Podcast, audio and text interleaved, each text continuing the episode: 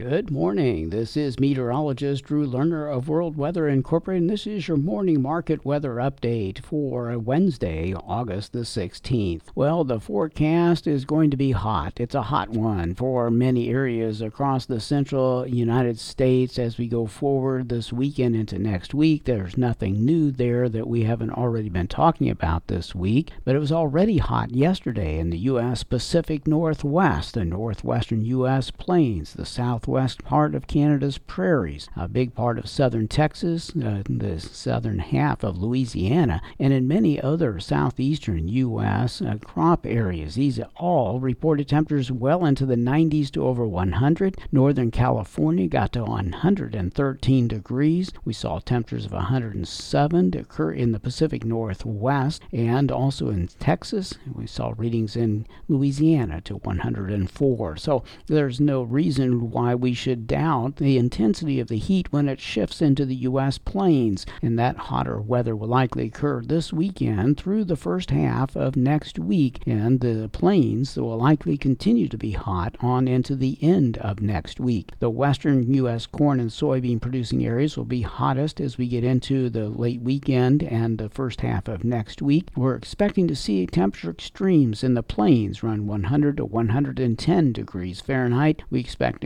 extremes in the western U.S. corn and soybean producing areas to be 95 to 105. It would not be surprising to see uh, temperatures over 100 in Illinois, as well as Wisconsin, and of course, everybody to the west, even southward into the Delta. The temperatures will back off in the corn and soybean producing areas later next week, but they will stay hot in the U.S. plains for a while longer, especially the central and southern plains. The massive size of this high pressure ridge is very uh, impressive and we will see it grab monsoon moisture and pull it northward out of Mexico into the Great Basin, the Rocky Mountain region, and ultimately into parts of Canada's prairies. Also, a tropical cyclone is going to develop off the southwest coast of Mexico as we go forward through the day today and tomorrow.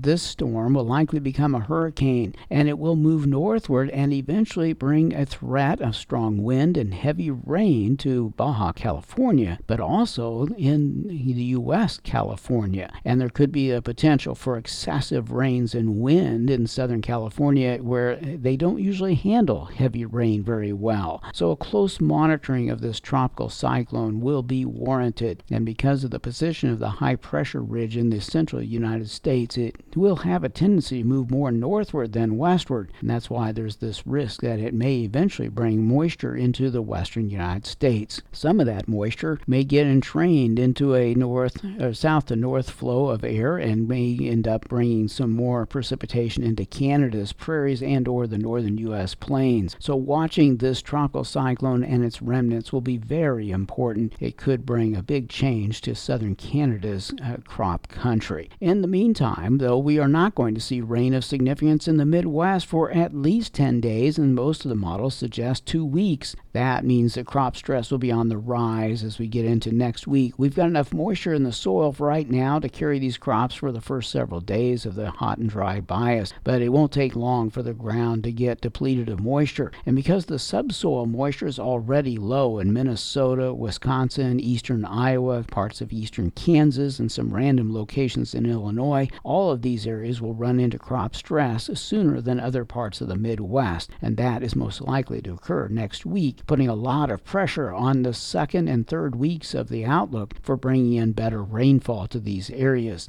in order to protect the soybean crop, which is still filling pods in many areas. In areas outside of North America, we're still watching western Argentina has a chance for some rain to occur here late tonight into tomorrow. The precipitation will be welcome, but not nearly enough to make a big difference to the overall establishment of crops there. We're going to continue to see rain in wheat areas and early early corn areas of southern Brazil. At the same time, we may see a little disruption uh, uh, to the harvest of safrinha corn in the Mato Grosso do Sul and areas southward into Sao Paulo and Paraná because of rain that will occur briefly later this week. In Europe, it's also very warm to hot. In fact, the, the heat is also occurring in parts of Russia and Ukraine, a pretty broad based area of warm temperatures that will last another seven days before we finally do start to cool things down a little little bit. The odds are good that we'll see temperatures in the 80s and 90s across these areas with a few extremes possibly over 100 degrees. In India, today's forecast models are suggesting a little bit more of a westward expansion of rain out of far eastern parts of the country into Madhya Pradesh for sure, and maybe even into parts of eastern Maharashtra and some immediate neighboring areas. The precipitation is not expected to reach into northwestern portions of India,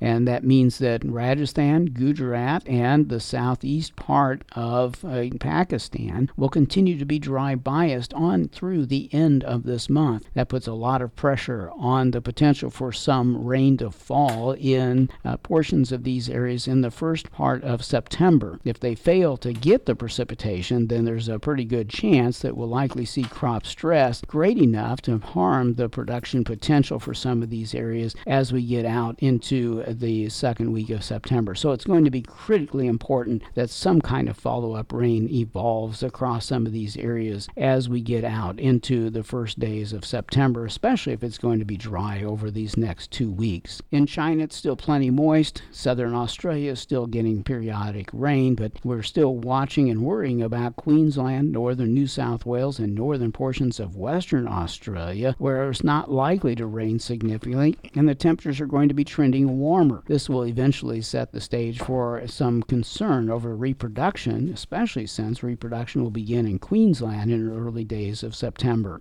Outside of all of that, we're still watching closely Southeast Asia. The rain is still erratic there, and even though the forecast models keep trying to make it rain better than it has been raining, this trend for less than normal rain is likely to prevail for an extended period of time. So, a close watch on Thailand and portions of Indonesia is still warranted. Even parts of southern Philippines are also drying down a bit much. This is meteorologist Drew Lerner.